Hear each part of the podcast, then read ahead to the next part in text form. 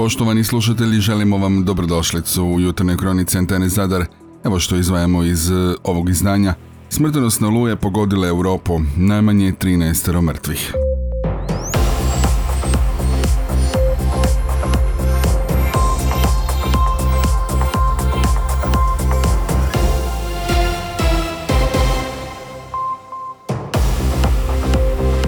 Dobro vam jutro još jednom.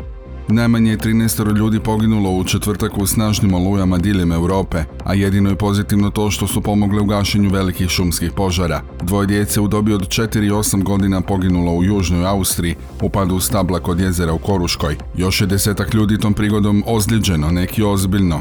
Još je troje ljudi poginulo zbog pada stabla sjevernije u Donjoj Austriji. U Štajerskoj, Koruškoj i Istočnom Tirolu vlakovi su morali stati zbog nestanka struje uslijed oluje, a srušena stabla blokirala su i neke ceste. Na Korzici je poginulo šestero ljudi, rekli su francuski dužnosnici.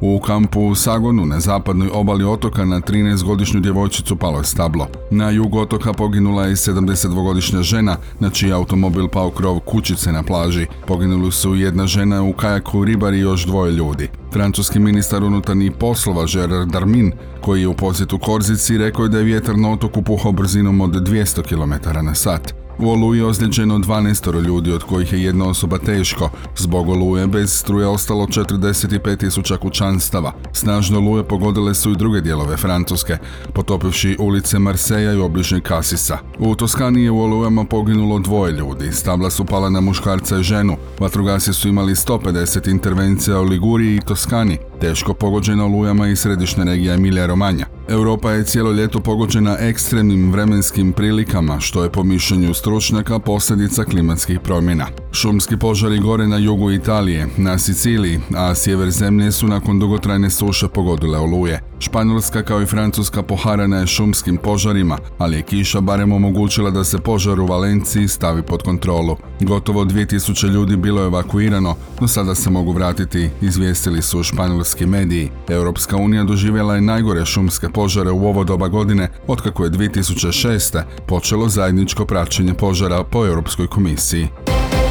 Državni hidrometeorološki zavod Republike Hrvatske upozorio je ranije u četvrtak na snažno nevrijeme koje stiže iz Italije. Snažno nevrijeme pogodilo i Korziku i dio Italije, a promjena stiže i do Hrvatske. Već u četvrtak u drugom dijelu dana te u noći s četvrtka na petak i u petak lokalno je moguće jače nevrijeme. Nešto kasnije oglasili su se opet i napisali da je nevrijeme stiglo do Istre te upozorili građane da se sklone u sigurne luke ako su slučajno na brodovima. Sustav je već kod Istre, oblaci i poneka kišna kap glavnina tek stiža. Budite na oprezu. Ako ste na plovilima, sklonite se čim prije, objavili su iz DHMZ-a. Narančasti metoalarm izdan je za riječku regiju za petak, dok je za ostatak Hrvatske izdan žuti metoalarm. Više informacije o današnjim izgledima vremena donosimo na kraju jutarnje kronike. Na području Zadarske županije opet značajan skok broja zaraženih koronavirusom. Na jučerašnji dan ih je 137. Testiran je 341 uzorak. U specijalnoj bolnici za ortopediju u Biogradu na moru od posljedice infekcije koronavirusom preminuo muškarac u dobi od 81 godine. Na COVID odjelima te bolnice trenutno se liječi 9 pacijenata, dok se u Zadarskoj bolnici liječi 20 pacijenata od kojih je troj na respiratoru. Na nacionalnoj pak razini, kako je jučer izvijestio nacionalni stožer, jučer su zabilježena 1874 nova slučaja zaraze virusom SARS-CoV-2. U Hrvatskoj je trenutno 7277 aktivnih slučajeva. Među njima je 636 pacijenta na bolničkom liječenju, na respiratoru je 31 pacijent. Preminulo je 17 osoba.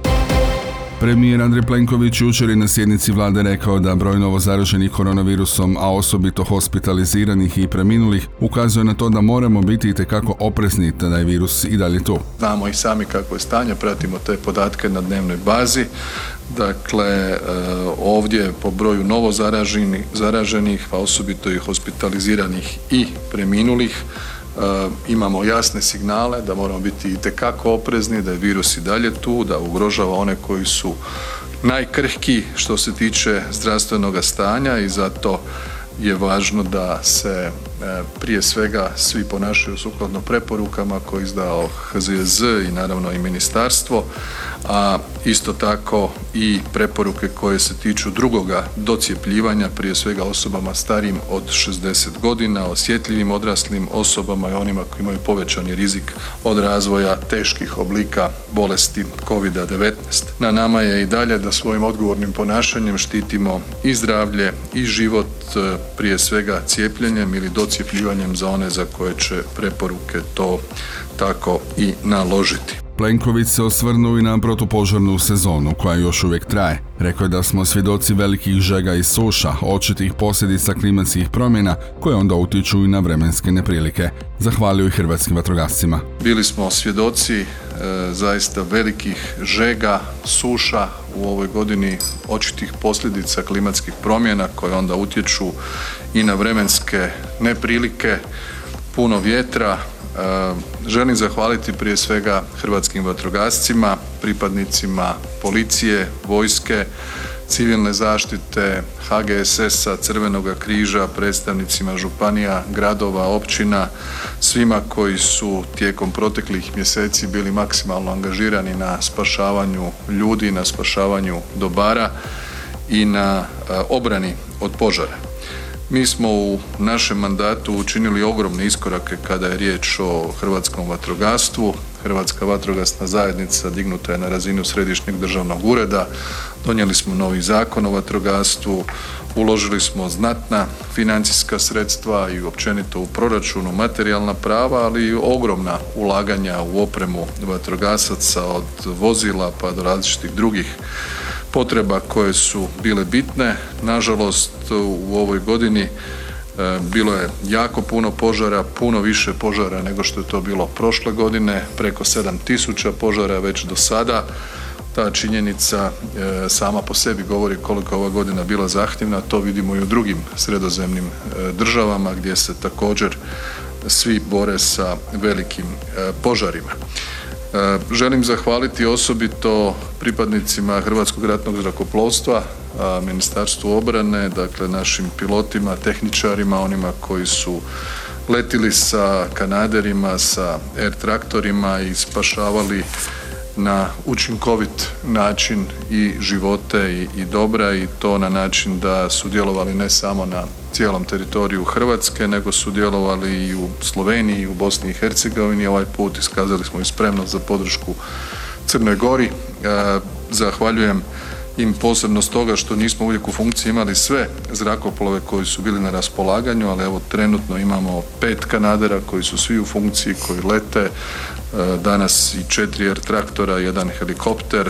Hrvatska je u procesu kroz mehanizam RESC-EU u nabavi dva nova kanadera, to ćemo, na taj način ćemo ojačati naše sposobnosti i možemo reći da smo među onim članicama Europske unije koji biti imaju izrazito velike sposobnosti zrakoplovstva kada je riječ o protupožarnim aktivnostima i e, mi ćemo u okviru sustava domovinske sigurnosti nastaviti jačati sve sastavnice koje pridonose obrani od požara uz još jednom zahvalu svima i naravno izražavanje žaljenja za preminuloga vatrogasca iz Orašca kod Dubrovnika onom požaru kao i za e, gospodina koji je nažalost preminuo na požaru na Hvaru. Na jučerašnjoj sjednici vlade premijer Plenković između ostalog najavio je smanjenje PDV-a na solarnu energiju. Evo što je kazao. E, smanjiti i e, PDV na solarnu energiju, dakle na solare. Smatramo da dugoročno moramo gledati kako da napravimo jednu tranziciju i da se dugoročno osigura opskrba električnom energijom. Svi oni koji žele investirati u solarne panele imat će naravno priliku da to rade bez PDV-a. Dakle, i tu ćemo ići sa stopom PDV-a od 0%. To je vrlo važno, to je nakon konzultacija koje smo vodili proteklih dana jedna novost koju danas izgovaram na sjednici vlade. Vraćamo se sada na gradske teme. Nastavno na odluku gradske tvrtke Libornija o poskupljenju karata za autobusni prijevoz, reakciju u vidu dopisa medijima poslao SDP-ov Nino Mrčela. Njegovo priopćenje u cijelosti pročitate na našem portalu, a u programu radija čitamo njegov dio. Stigla je informacija kao hladan tuš iz Liburnije za sve naše sugrađane. Kao da nije dosta svih mogućih poskupljenja, javni prijevoznik Liburnije odlučio povećati cijene karata za 20%, radnički pokaz za 20%, te učenički pokaz za čak 33%. Nakon što im je izglasan kredit od 10 milijuna kuna, a cijene goriva su se stabilizirale, ovaj napad na džepove sugrađana i dalje pravdaju pandemijom i nestabilnostima u poslovanju. Ovim se samo pokazuje da smo bili u pravu kad smo bili protiv kredita Liburni, jer je jedini uzrok njihovog lošeg poslovanja nesposobno vodstvo i nedostatak vizije. Zbog svega navedenog pozivam gradonačelnika da po hitnom postupku obustavi ovu sramotnu odluku, a u suprotnom na izglasavanju proračuna za 2023. godinu Liburnija neće dobiti niti kunu kapitalne pomoći. Naveto je SDP-ov Nino Mrčela u svom dopisu medijima. Nakon što je prekjučer od Zavoda za javno zdravstvo stigla informacija kako u uzetim uzorcima mora s plaže Kolovare ne postoji zagađenje bakterijom Escherichia coli, jučer su konačno pristigli i posljednji nalazi koji su se čekali. Nalaze s točke uzorkovanja na plaži Fontana obradili su u službi za zdravstvenu ekologiju i zaštitu okoliša i mora. Indikatori fekalnog onečišćenja, dakle Escherichia coli, intestinalni enterokok, nisu zabilježeni, te more na plaži Kolovare pogodno za kupanje. Točnije, more je izvrsne kakvoće, naveli su. Prema dojavi građana 16. kolovoza o sumnji zagađenje na plaži Fontana, djelatnici naše službe su izašli na uzorkovanje, pritom su uzeli tri uzorka na spomenutoj lokaciji. Na temelju rezultata mikrobioloških parametara more se na ta tri uzorka može ocijeniti kao more izvrsne kakvoće. Podsjetimo, u utorak su iz obale Lučice koncesionara plaže Kolomare zatražili da se izvesi crvena zastava kao preporuka da se na plaži ne kupa, a sve nakon što su zamijećena neka onečišćenja na površini mora. Kako napominju, zbog interesa javnosti, Zavod za javno zdravstvo jučer je dodatno uzorkovao plažu Fontana te na nekoliko točaka do plaže Kolovare. Ti će rezultati biti poznati tijekom današnjeg dana. Kazala je to za antenu Zadar Anita Vucić, zamjenica voditelja službe za zdravstvenu ekologiju zaštitu okoliša i mora pri Zavodu za javno zdravstvo Zadarske županije. Zbog interesa javnosti i zaštite građana i gostiju koji borave na našem području, jučer smo ponovno izašli na teren, te smo osim plaže Fontana uzorkovanje proširili na tri dodatne točke na području plaže ispod hotela Kolovare. Ti isti rezultati i ocjena kakvoće mora na tim točkama će biti poznati sutra u prijepodnevnim satima. Policijski službenici postaje prometne policije Zadar pronašli su vozača koji 11. kolovo za ove godine oko 3 sata i 30 minuta ujutro u ulici Bartola Kašića u Zadru, pored Peglice, oštetio četiri parkirana vozila te se udaljio s mjesta događaja. Riječ je o 28-godišnjem državljaninu Bosne i Hercegovine koji je kritične prigode upravljao osobnim vozilom marke Audi bosansko-hercegovačkih nacionalnih oznaka, nakon čega se udaljio s mjesta nesreće. Po završetku krim istraživanja zbog prometnih prekršaja, izazivanje prometne nesreće s materijalnom štetom, bijega s mjesta nesreće, vožnje u zabranjenom smjeru, izdan mu je prekršani nalog sukladno odredbama zakona o sigurnosti prometa na cestama, te mu je naplaćena novčana kazna od 7000 kuna i izdana zaštita mjera zabrane upravljanja vozilom B kategorije na području Republike Hrvatske u trajanju od godinu dana. Nakon što su prekjučer podne na Pagu na predjelu Katarelac građani uočili tijelo muške osobe kako pluta u moru, policija je po nalogu nadležnog županijskog državnog odjetništva u Zadru provela očevid te druge potrebite radnje i radnje u cilju utvrđivanja svih okolnosti događaja. Tijekom provođenja krim istraživanja utvrđen je identitet osobe. Riječ je o državljaninu Francuske rođenom 2001. godine te naložena obdukcija kojom se kao uzrok smrti navodi utapljanje. Prema trenutnim informacijama na tijelu nisu vidljive ozljede nasilnog ponašanja.